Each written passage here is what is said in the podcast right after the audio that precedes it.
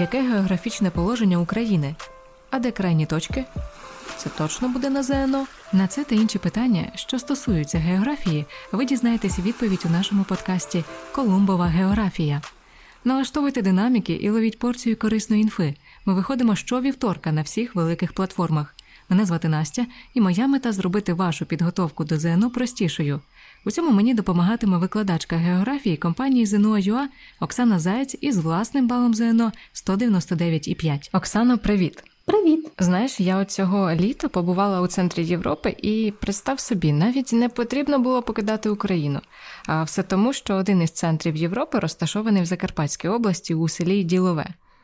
От таке, знаєш, село мені дуже сподобалось, таке мальовниче, можна помилуватися природою і цими краєвидами. Також там проходить річка Тиса. І з боку Карпати є, тому дуже класно, що можна вроді і побувати в Європі, але все ще залишитися в Україні. А ти там теж була? Так, була. Там навіть є спеціальне місце, там де можна торкнутися і побувати прямо в центрі, в центрі, в центрі Європи. Класно. А взагалі будемо цього разу говорити саме про географічне положення України і також про мінеральні ресурси нашої країни. Отже, географічне положення України. Знаєш, для мене це те, що Україна от розташована в Європі, точніше в східній. У неї є сім сусідів, і розташована вона в східній північній півкулі, а також омивається двома морями. От ще щось, крім цього, потрібно знати, там якісь кордони, крайні точки, час управління, можливо, форма управління і устрою? Так, е, насправді потрібно знати ці всі речі, але вони не є такими складними, тому що ми більшу частину свого життя разом з цим живемо. Тобто, десь в підсвідомості в нас це є. Просто не завжди задумуєшся, що це є якась географічна інформація. Ти сказала, що у нас є сім сусідів. А чи можете сказати, які це сусіди є? Так, е, Росія, Молдова, е, Білорусь, Румунія, Польща, Угорщина і Словаччина. Абсолютно правильно. А чи знаєш ти, яка країна має з Україною найменший кордон? Е, я думаю, Угорщина. А ти дуже близько. Е, Угорщина і Словаччина вони є сусідами, і все-таки зі Словаччиною у нас чуть-чуть менший кордон, десь приблизно 40 кілометрів. Насправді це дуже мало. А також, що дивує більше, це те, що другий кордон після Росії в Україні є з Молдовою.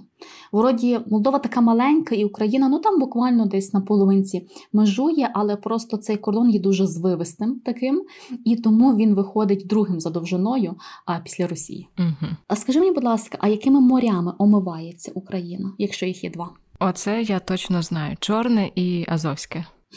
Прекрасно. А що треба ще знати? Це, звичайно, крайні точки. А може, я тобі буду говорити точку, а ти попробуй е, догадайся, в якій області може бути розташована ця точка, тому що потрібно знати не тільки крайні точки, але ще й області, в яких вона знаходиться, ця точка, і бажано взагалі знати, де яка область в Україні знаходиться, тому що, а, по, звичайно, йдуть інші питання знос географії по Україні, і там дуже часто все-таки йде прив'язка до областей. А в якій області знаходиться село Греміч? Це є крайня північна точка України. Е, Північ, то, мабуть, Чернігівське. Угу. Правильно, так, це є Чернігівська область на самому самому краєшку. А в якій області знаходиться село Соломонове? Це і крайня західна точка. Захід, ну там, де Закарпаття. А, Абсолютно вірно, молодчинка. А насправді колись вважали, що крайню точку є ЧОП, тому якщо ти десь побачиш, що десь написано ЧОП, це просто вже застріла інформація. Зараз вже кажуть, що це є Соломоново. Просто воно далі, ніби ближче до кордону знаходиться. А вони можуть змінюватися з часом, так? Так, звичайно, вся інформація може змінюватися. Просто в географії вона змінюється досить повільно і рідко. Тому зразу на такі випадки е, звертається увага. От, наприклад, ще що змінилося, це крайня східна точка, яка зараз називається село Рання Зоря. Де вона може бути? Це або Донецьк, або Луганськ, Луганська Мабуть, Луганськ. Так, колись вона називалася Червона зірка, а її тепер красиво перейменували на рання зоря, оскільки це є схід, тобто там якраз сходить сонечко з цієї сторони. І остання в нас точка залишилась на півдні, і це вже не просто якесь село, а це вже є мис. Називається Сарич. Е, Сарич це можливо десь там, де Крим. А правильно, це в Криму є. І раз ми вже говоримо з тобою про області. А чи можеш ти пригадати, а скільки ж цих областей в Україні є загалом? Хм, ну я думаю, пальців не вистачить перерахувати. Е, десь більше 20, 22, 24. А так, їх є 24, і плюс не забуваємо ще про а, Автономну Республіку Крим. 25. Якщо будуть питати, то всього 24 областей, а Крим окремо, так? Окрім окремо. А також деколи навіть можуть окремо виділяти два міста: це є Київ і Севастополь. А тому, що ніби вони мають особливе значення і підпорядковуються не області, ніби а напряму державі тому вони називаються деколи республіканського значення. Україна велика країна у східній Європі, відома православними церквами, чорноморськими курортами, лісистими горами та найкращими освітніми компаніями. Зокрема, у ЗНО ЮА ви зустрінете викладачів із власним балом 195 і більше, комфортні офіси у Києві, Запоріжжі, Вінниці, Дрогобичі або онлайн вдома, і зможете вчитись за підручниками, які підготували у ЗНО ЮА за програмою ЗНО. Реєструйся на перше пробне заняття за посиланням у описі подкасту. А що от стосовно більш такого складного там державної форми управління і устрою? Так, насправді воно не таке велике є, щоб його дуже складно вчити було. Форма державного правління, а це просто е, хто керує державою. В даному випадку в нас обирається люди, які керують державою, народом, тому ми називаємо нашу країну республікою. І ем, хто має найбільше влади в державі, це є парламент і президент. Тому називається е, країна парламентсько-президентською республікою. А крім того, оскільки в нас є один закон для всіх, який називається Конституцією, то країна ще є унітарною. Тобто, що вона не має якихось територій, які би мали якісь інші закони, ніж всій на всій території. Ну наскільки я пам'ятаю зі школи, то ось це парламентсько-президентська, воно ще мінялось постійно. Тобто то президентська, так парламентська, потім знову парламентська. Вон е, всі завжди жартуються залежно від того, хто президент. Тобто так і міняється в нас форма правління. Але останні роки вона поки що залишається парламентсько-президентською. Як ми можемо стати монархією? Для цього потрібно королеву королеву, короля, князя, можна герцога. Тобто, кого собі придумаємо, того і буде. А чи є е, питання по окупованих от територіях? Це дуже цікаве запитання. Якщо питаються про більше оцю форму правління, то навіть було таке вже раз запитання на ЗНО десь. А може, в 19-му році приблизно, і там було сказано, ніби що Україна є унітарною республікою з окупованою територією.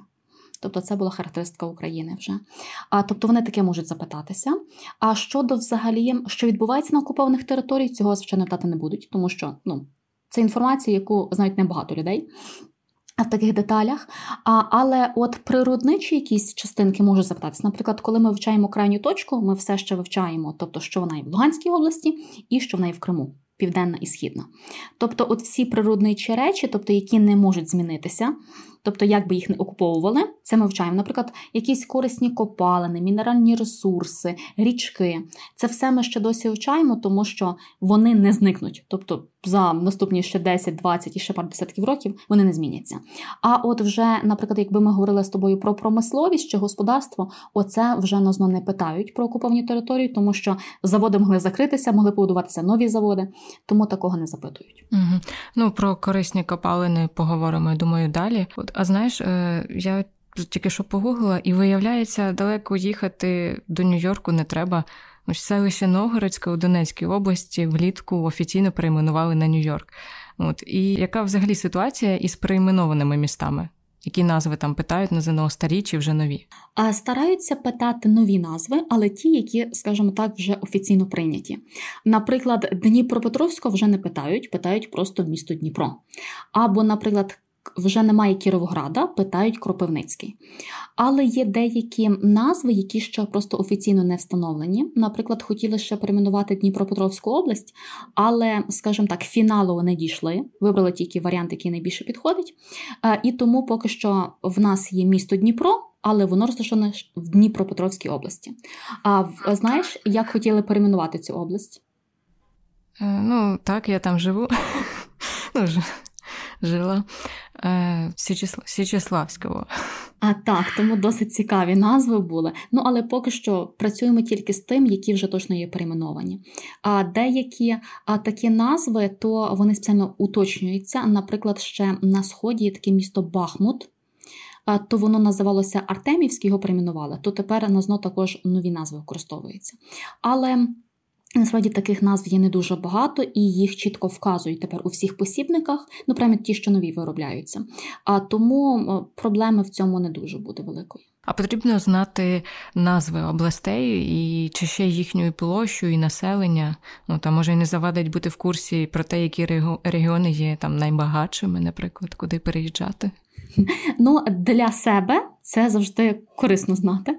Але, в принципі, треба спочатку знати розташування і, наприклад, який є обласний центр. Кожної області. Якщо ще знати кілька міст, які розташовані в цій області, це взагалі буде дуже круто. А щодо кількості населення або площі, звичайно, точних чисел ніхто не вимагає. Ну, тому що ми б тоді мали вчити все і зразу, і це було дуже багато. А краще просто знати, де, наприклад, найбільша площа є, наприклад, там це Одеська область, або де найменша, це Чернівецька область. Щодо населення, то незважаючи знову ж таки на зміни кількості населення взагалом в Україні і в окремих областях, то можуть запитатися не кількість, а все-таки більше по пропорції. Наприклад, де найбільше є людей, і де найменше людей. Отаке. Тобто не потрібно знати, що там місто мільйонник чи як? А міста мільйонники з кожним роком все менше і менше, і вчити їх менше і менше треба. uh А тому, що колись їх було а, ну, 5 міст, а зараз взагалі тільки три виділяють. А, Тому теж там нема що дуже вчити. І міста є відомими, тобто один з них точно є Київ, тобто вже мінус один і лишається тільки два. І там догадайся, які ще міста великі залишилися в Україні. Ну, я думаю, що там Дніпро і Харків. Е, Київ, Одеса, Харків. Ага. Оксана, ми з тобою говорили про крайні точки України. А чи є якісь центральні, які треба знати? А, Є. Ти правильно думаєш. Тобто, якщо, наприклад, коли е, вчиш материки, там треба знати ті крайні точки і все, то оскільки ми вже вчимо Україну рідну, то треба знати і е, центральну. Тобто, де є центр України. Насправді є два центри України. Один називається географічним центром України, другий геометричним. Просто всі особливості в тому, як рахували цей центр, тобто чи по паралелях, чи по меридіанах, чи просто по найбільшій довжині. Тому в нас вийшло таких два. Географічним центром України вважається селище Мар'янівка в Черкаській області. А геометричним центром України вважається Добровеличківка село вже в Кіровоградській області. Тобто вони розташовані в сусідніх областях минулого року. На ЗНО було питання теж по центру географічному України, і там чомусь було написано Добровеличківка. Тому дуже багато ну, обговорень було стосовно цього питання. А, Ну, Але там було тільки один з цих міст, а тобто тільки Добровеличківка. Тому не пам'ятати, що це є два центральних міста е, селища, а вже там по тесту вибереш, який буде правильний. Е, а стосовно взагалі територій, е, чи потрібно знати роки там приєднання певних земель до державної території України? Поки що не вивчається таке. Тобто, в нас знову багато є питань, крім цього, бо це вже більше ніби як історія. А що потрібно знати про час? От ми раніше говорили про місцевий час, що там земля обертається на один градус за 4 хвилини. Е, тут потрібно щось повторити. А насправді може бути задачка просто по Україні, там де треба знайти місцевий час. Тобто, знову ж таки, відняти градусну міру двох меридіанів, де розташовані міста, і помножити на 4. А стосовно такого ще поясного часу, то треба знати, який час є в Україні.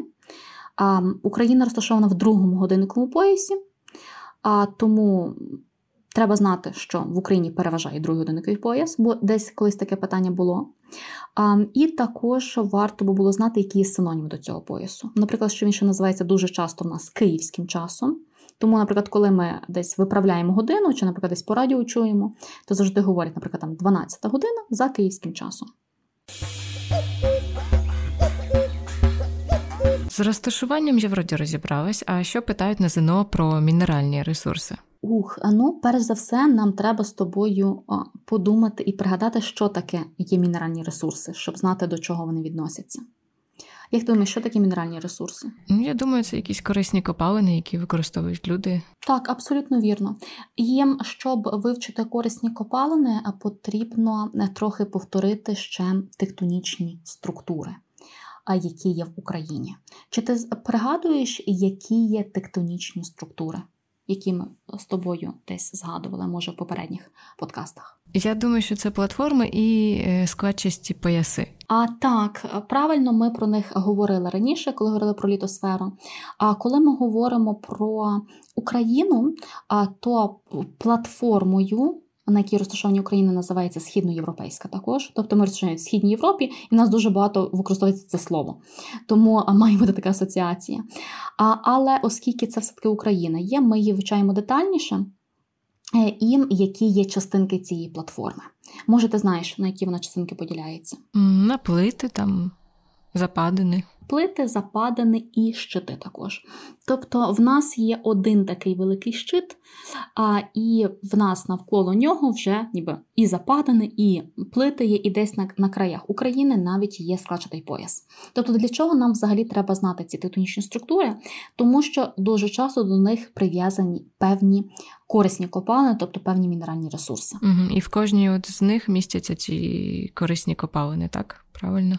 Так, е, наприклад, найчастіше на ЗНО питаються про щит і ті корисні копалини, які на ньому розташовані. А до щита прив'язані рутні корисні копалини. Е, знаєш, я от можу уявити собі типу плити, западини, а щити. Як вони виглядають, як їх взагалі можна ідентифікувати, типу як розрізняти різниця між цими трьома? Наприклад, щити це такі просто припідняті ділянки землі, і суть в тому, що вони складаються. Тобто вони складаються з магматичних і метаморфічних, дуже твердих стійких порід, які дуже важко зруйнувати. Тому, наприклад, якщо ти згадаєш собі в уяві, пригадаєш карту України, і ми знаємо, що, наприклад, коли Дніпро тече через Київ на південь, то в Дніпро ніби робить такий вигин коли е, перед тим як потрапити до Чорного моря. Тобто е, Дніпро не йде прямо вниз, а робить такий вигин. Тобто, чому він робить такий вигин? Тому що насправді е, річка оминає цей щит, тому що вона не має сили зруйнувати його і піти наперед, піти навпростець. Тому а, от щити є такі дуже потужні, старі і важко руйнуються.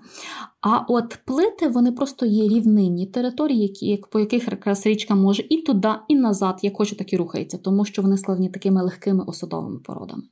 Западини теж. Тобто легкими осадовими породами просто западини зазвичай просто понижені є. Тобто всі рівно йдуть, а вони низькими є. Тобто низовини якісь там можуть переважати або ще щось таке. А щодо родовищ, чи потрібно вчити кожне, і от е, їх там, певно, багато в Україні дуже. Їх насправді дуже багато. Тобто я сумніваюся, що навіть е, такі професійні вчені, тобто які займаються тільки там геологією, знають всі родовища на пам'ять. Вони скоріше теж користуються картами. А тому всіх родовищ, звичайно, знати не потрібно. А більше на зно тепер питають, які є басейни. Тобто родовище це місце, де реально там щось викопують, тобто якусь корисну копалину. А басейн це територія, яка багата на певну корисну копалину. Тобто їх є менше басейнів за кількістю, а їм їх легше знайти на карті, тому більше питають басейни. От я якраз виросла в Павлоградському районі, і це центр західно-донбаського вугільного басейну. Знаю, що у нас там можна знайти і добути вугілля, і от думаю, не тільки наше містечко ним багате, тому де можна ще собі викопати вугілля. Це дуже круто, тому що а, зараз а, Павлоград він підріс в вигляді такого. Міста добувного вугілля, які треба знати взагалі басейна, де є вугілля. Це, звичайно, є Донецький басейн, тобто без нього нікуди, і ми вже в принципі про нього згадали. А другий басейн кам'яного вугілля, який є, він дуже є маленький, і він знаходиться на протилежній частині України. А це є Львівсько-Волинський басейн. Він частково розташований в Львівській. Частково Волинській області, тому і так називається. Але він дуже маленький є, і там не такі. Не таке якісне вугілля є, як в Донбасі. А крім mm-hmm, того, так. ще є так зване буре вугілля. Чула про таке? Чула, але я не знаю, де воно може бути. Воно взагалі сам басейн дуже є великий, тобто він практично повторює щит український, тобто тягнеться від Житомирської області майже аж до Херсонської. Але насправді дуже його мало використовують і взагалі видобувають, тому що він є ще нижчої якості, ніж кам'яне вугілля, і його хіба що якщо використовують, то для місцевих потреб. А басейн називається так просто Дніпровський або Придніпровський, деколи можуть назвати. От ми згадували стосовно окупованих територіях про корисні копалини е, питають так. А так, тому що незважаючи на те, чи вони окуповані, чи не окуповані, але ж вугілля там ще досі є. Тобто те, чи його використовують чи не використовують, тобто це вже питання друге. Я от знаю, що нафту і газ ми купуємо, значить, родовищ у нас все-таки немає. Родовище є. Але вони їх є мало порівняно з деякими країнами світу, наприклад, там Саудівська Аравія, яка тільки на них і сидить. А якщо ми говоримо про нафту і газ, е, то вони ніби разом залягають навіть деколи є родовища нафтогазові, то там одночасно і газ, і нафта є. А, Які три є родовища? А, Наприклад, в нас є Дніпровсько-Донецьке басейн, е, або його називають ще регіоном, то він ніби на лівобережжі розташований. А у нас є Карпатський, ну це логічно, там, де Карпати є. І в більшості самі родовища є на передкарпатті, тобто не в Карпатах реально, а на передкарпатті. А, І останній, який вважався найбільш перспективним, це є причорноморсько-кримський. Ну, але відповідно зараз він не дуже використовується через сучасні події. А які ще паливні корисні копалини є в Україні? А якщо про паливні, то можна згадати ще торф. Тобто, як не задати торф і як там майже кожного року ці торфовища нещасні горять. Для такої промисловості не використовують, і якщо ми називаємо басейн, то він так буде називатися Поліський, тому що торф розташований на Поліссі. А ще є також горючі сланці, але вони в нас ще не використовуються ніде, тому вони просто є в Україні і все. Добре, от е, басейни паливних корисних копалин я, здається, запам'ятала. А в Україні е, є ще великі басейни інших якихось мінеральних ресурсів, там рудні, наприклад. Так, вони якраз найбільше концентруються е, на щиті. Тобто, це є вже більше так центральне правобережжя, тобто Придніпров'я, десь так. А, Наприклад, що найважливіше варто було згадати, це, наприклад, залізні руди.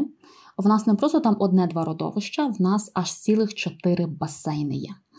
А в і деякі з них є навіть дуже великими по порівняно не тільки України, але й світу.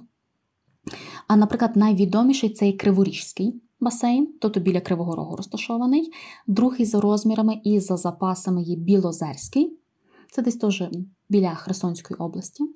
А, Ще є Кременчуцький, ну, біля Кременчука, і а, Керченський на окупованих територіях. Оксана, а що ще є, крім е, заліза, що ще треба знати? Наприклад, досить є відомими знову ж таки не тільки в Україні, але й в світі марганцеві руди. В нас тільки один басейн є, називається він Нікопольський, розташований між Криворізьким і Білозерським, але досить відомі ці руди є, і ми їх видобуваємо. А чи однаково добуваються паливні і там, наприклад, е, рудні? Ресурси? А, Ні, по-різному. Е, зазвичай кам'яне вугілля, воно видобувається у вигляді шахт, тобто його ще називають підземним шляхом. Тобто роблять шахти і вже там десь шукають, де це є вугілля. А от вже буре вугілля а, і руди їх видобувають вже кар'єрами. Тобто копають такі великі-великі ями і видобувають корисні копалини. А шахти потрібно знати назви, там яка глибина, такі штуки. А на щастя, ні. Хіба що можна для себе дізнатися, яка є найглибша і взагалі де вона знаходиться. І крім того, завдяки такому факту можна добре запам'ятати, тобто, де видобувається яка корисна копалина в шахті, а де кар'єрним способом. А є якісь е, цікаві факти щодо України? От чим Україна славиться саме з цієї теми, там мінеральні ресурси? Для світу то е, той же Донецький басейн, про який я згадувала, він досить є відомий навіть на світовому рівні. Ну, принаймні не на світовому, хоча б в Європі. Він є досить відомим. А також Україна займає одне із перших місць в Європі за тими ж гранцевими рудами, і друге в світі. Це взагалі дуже круто є. Або, наприклад, в нас є досить глибокі шахти, які мають майже півтора кілометра глибини. Тобто, це як практично глибина озера Танганьїка, або трохи менше ніж озеро Байкал, яке є найглибшим озером світу. А яка яка в нас найглибша шахта? Найглибша шахта у нас становить 1410 е, метрів. Це є шахтарська глибока шахта, вона знаходиться в Донецькій області. Ну, це, звісно, для ЗНО не треба зараз, але для загальної обізнаності. Е, добре, переходимо більш до теми ЗНО. І ось е, таке питання: чи є багато якихось нерудних корисних копалин, які потрібно знати? А на щастя, їх є небагато, тому що вони не мають такої дуже великої великої ваги для розвитку господарства. Ті, які мають вагу, е, це, наприклад, є солі, ну тому що як ми можемо вижити без солей. Наприклад, камінні солі, е, то їх є досить багато на сході.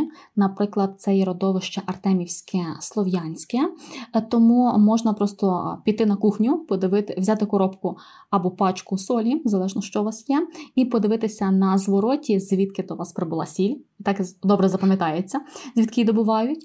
А також є такі невеликі родовища на півдні України, де є затока Сиваш. Е, там досить зараз просто відкладаються солі, тому це ніби молоде родовище є. А, І на заході України ще є родовище Солотвино, тобто сіль, солотвино, трохи якесь співзвучне, тому можна запам'ятати. А також є така корисна копалина, яка називається сірка або самородна сірка. То просто в Україні досить також великі запаси є цієї корисної копалини, і тому їх теж варто знати. Це десь теж на Передкарпатті. Є кілька родовищ, наприклад, такі як Яворівське, Роздільське, Немирівське. А тут уже треба знати родовище, а не просто басейн. Давай от зараз е, підсумуємо, що треба, на що треба звернути увагу, коли готуєшся з цією темою географічне положення і мінеральні ресурси України. А, Ну, що корисно буде як для цієї теми, так і для наступних тем з географії, особливо господарства, це знання областей і міст, деякі розташовані, а також, звичайно, ніби форма правління державного це буде корисно, і корисні копалини, тому що дуже багато речей в промисловості формується на корисних копалинах, тобто де вони є або де їх немає. Тому, якщо добре розібратися, де розташовані корисні копалини, тоді вже буде легше вивчати господарство, яке для багатьох є досить складним, тому що там багато міст, багато галузей промисловості. Ну, взагалі, в цілому, мені здається, складнувата така тема. От, І е, не знаю навіть, чи впораєшся ти зараз з моїми питаннями ЗНО. Щоб полегшити вивчення цієї теми, то варто користуватися просто картами, тобто запам'ятовувати, де корисні копалини розташовані, тому деколи не обов'язково пам'ятати точно корисну копалину, тому що все-таки на зно більше тестів є по цьому. А якщо побачиш розташування, то пригадаєш, отам щось отаке схоже мало бути. Зараз виберу серед варіантів, і там буде тільки один з них правильний. Тому деколи е, це не так складно є, як вивчається спочатку. Добре, тоді давай переходити до питання ЗНО. Будемо перевіряти трохи твої знання і мої закріплювати. Так, вушка налаштую на уважне слухання і буду відгадувати. Перше питання: укажіть особливості географічного положення України. Безпосередньо межує з трьома європейськими і двома азіатськими країнами. Усі сусіди держави належать до групи країн, що розвиваються. Серед країн сусідів першого порядку немає високорозвинених, оточена країнами-членами Організації Північно-Атлантичного договору. А Варіант, е, скоріш за все, буде третій правильний, ну тому що ми не межуємо з країнами НАТО. Це точно. З Азією ми також напряму не межуємо. Тобто ми можемо бути на сході Європи, але все-таки не на крайньому крайньому сході. А, І ще щось було дуже цікаво ага, щодо країн, що розвиваються. А тобто, на щастя, ми в Європі і тут переважають розвинуті країни. Може, не найбільш розвинуті країни, але все-таки ну, вони мають якийсь певний розвиток. Яка крайня точка України найбільше віддалена від Гринвіцького меридіана? Західна, східна, північна, південна? Східна. Треба згадати, з якої сторони від нас є Грінвічський меридіан, тобто він є на заході. І, відповідно, від нього надальша точка буде східна. Тобто, знову ж таки, розташування варто було знати. Україна має ділянку морського кордону із Молдовою, Румунією, Польщею, Грецією. Румунією. У межах якої тектонічної структури на території України знаходяться найбільші родовища рудних корисних копалин магматичного та метаморфічного походження, передкарпатського краєвого прогину, українського щита, Волино-Подільської плити, Дніпровсько-Донецької западини. Ну, звичайно ж, якщо ми чуємо руди, то це має бути точно український щит. Це не обговорюється, так? А Є виняток маленький, е, десь, якщо це буде якась закарпатська западина, то там деколи є кілька родовищ рудних корисних копалин. Але скільки питань я не бачила на зно, то вони все-таки орієнтують увагу на щит. Яка височина на території України відповідає складчастій споруді палеозойського віку? Донецька, Волинська, Приазовська, Придніпровська. Донецька. Там колись були давні гори в Донецькій ну, Донецькій складчатості, але з часу вони зруйнувалися і тільки нагадують собою, що там колись були гори. Це Донецька височина і Донецький кряж. Ну, у мене питання е, закінчились, і от я вважаю, що доволі велику змістовну тему обговорили цього разу. Е, наступна тема теж така об'ємна і складна. А, Ну, вона не буде настільки об'ємною і складною, тому що а, е, якщо хтось нас слухає. Всі наші подкасти, то а, ми вже частково а, десь згадували і води суходолу, і клімат, і якісь процеси в атмосфері. Тому, коли ми говоримо, наприклад, про клімат і внутрішні води України, то в деякі поняття вже мали би бути для нас знайомими. Але це, думаю, не помішає нам ще раз все повторити, щоб краще зрозуміти можна було певні поняття. Тобто ми будемо говорити про воду і клімат саме України, так? А так, і як це все відбувається лише в Україні? Бо а, коли ми говорили раніше, то ми говорили про весь світ. Весь світ це трохи багато. А для України то ми зможемо детальніше все розібрати. Добре. Тоді Кажу тобі, бувай, до зустрічі і ще якби почуємося. Бувай. Дякую, що слухали подкаст Колумбова географія, який виходить щовівторка на всіх великих платформах. Ставте нам оцінки в Apple Podcast, Google Podcast, CastBox та інших платформах. Пишіть коментарі, адже саме так ми зможемо дізнатись вашу думку і покращити контент. З вами були Настя і Оксана. До зустрічі.